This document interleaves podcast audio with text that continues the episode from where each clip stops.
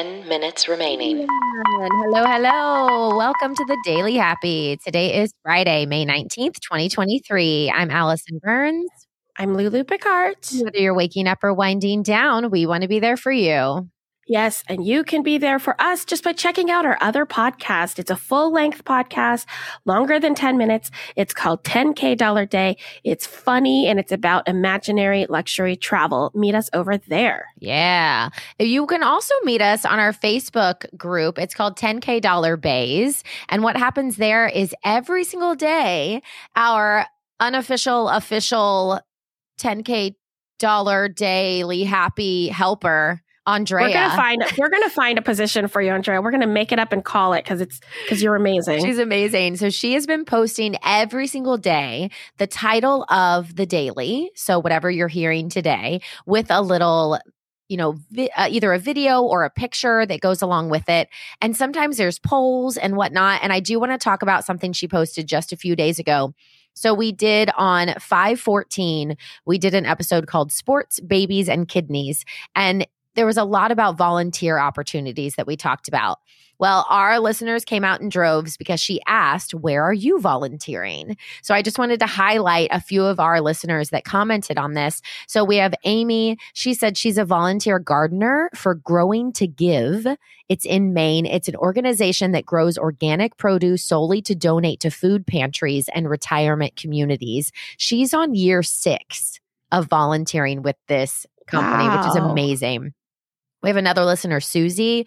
She said she's just smiling at the kidney story that we talked about because, and I did not know this, Susie, she gave her kidney to her husband, one of her kidneys. Amazing. She said it was a no brainer. She said uh, his had failed. He, uh, not, she offered. And after six months of testing, she happily transplanted in September of 2016. So, Susie, you are a real life superhero. We have Lori from New York. She said she's also a volunteer, a gardener, and in West Harlem. And she said, she, you know, she's been working. We know about this place actually for a while, and um, she and Amy kind of got into a conversation about, you know, cleaning and working in gardens. And so it was really cool to kind of read their exchange as well. So that's just a few of the people that have commented on our Facebook. If you guys want to check that out, it's so fun to hear your stories and connect. So you can always post there as well. You don't have to wait for Andrea to post, but also she posts some amazing things. So you got to kind of look at what she's posting and comment on that as well. Okay, so talking about amazing people, there was a high school math teacher that was just named the 2023 Teacher of the Year. And I had to talk about this because she calls it something different, but she really goes hand in hand with what we do in our other podcast about what's your happy. Oh, so oh, yeah. she calls it her, and I quote, one good thing that okay. she does. It's a classroom ritual. So what she does, she's in Tulsa, Oklahoma. Every day, she does this thing called One Good Thing. And she writes daily about something good that happened in her class at Union High School. And then she encouraged her, her students to do the same in these journals. So they have a one good thing journal. And every day she makes them kind of reflect on the day, find a beautiful, a positive experience through that day. And it can be something small. And Lulu and I have something she started with her friends many years ago. She brought over to our podcast five years ago, our other podcast, 10K Dollar Day. And then we just kind of have used it for the last few years and it has spread. Lulu has used it while teaching on her own. I've used it with people, people write on that Facebook page we're talking about, and we call it What's Your Happy? And again, it's the same thing that Rebecka's doing this high school math teacher of the year about the one good thing where you kind of try to think about something good that's happened because sometimes you have bad days, like real bad days. But if you can try to sit down and figure out is what's the one good thing? And maybe it's just one. And maybe it was something super small, like I drank my coffee and the entire time it was hot. I got it all or, down. All my laundry was clean. Yes. Yeah. Like, or, you know, like just something. I put fresh sheets on the bed. Yep. And so then I got to sleep in the fresh sheet bed, you know? Yeah. Yeah. So she's been awarded this because of Five her minutes remaining. passion. And she said she understands the power of teachers Oh. and what it means to be a leader to students and to the community. And so this program that she actually she calls it her program now, the one good thing, has been going on for the entire year.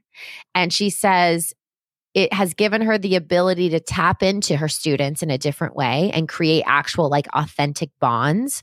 And she says she never makes them share their one good thing, but that it's become something that they want to share. And I- so I, know well, you've you- experienced that. Yeah, because you've been there. You've come to my classes, it, the the college classes, and like, not gonna lie, the first four times, especially with kids who are 18, 19, adults who are 18, 19, uh, it, it's a little bit of like a, you want us to what? Because it feels a little like kindergarten Yeah. when they go around. And then eventually they will come in, they'll be like, I know what it is. I know what it is, Lulu. And I'm like, what is it? And they were like, well, because I woke up today and then I, I thought that I, I had missed my alarm, but actually I was ahead of my alarm. So I wasn't late. And I'll be like, perfect. You Yep. got it. Your day's starting out great. Yep. You know? Yeah. Yeah, I, I love it. Oh, it's amazing. And I now kind of use it on the daily and don't even think about it sometimes. It's like ingrained. And I think that's the point, right? You're trying to like, even if something bad happens, you're like, okay, but let's think about what good has happened.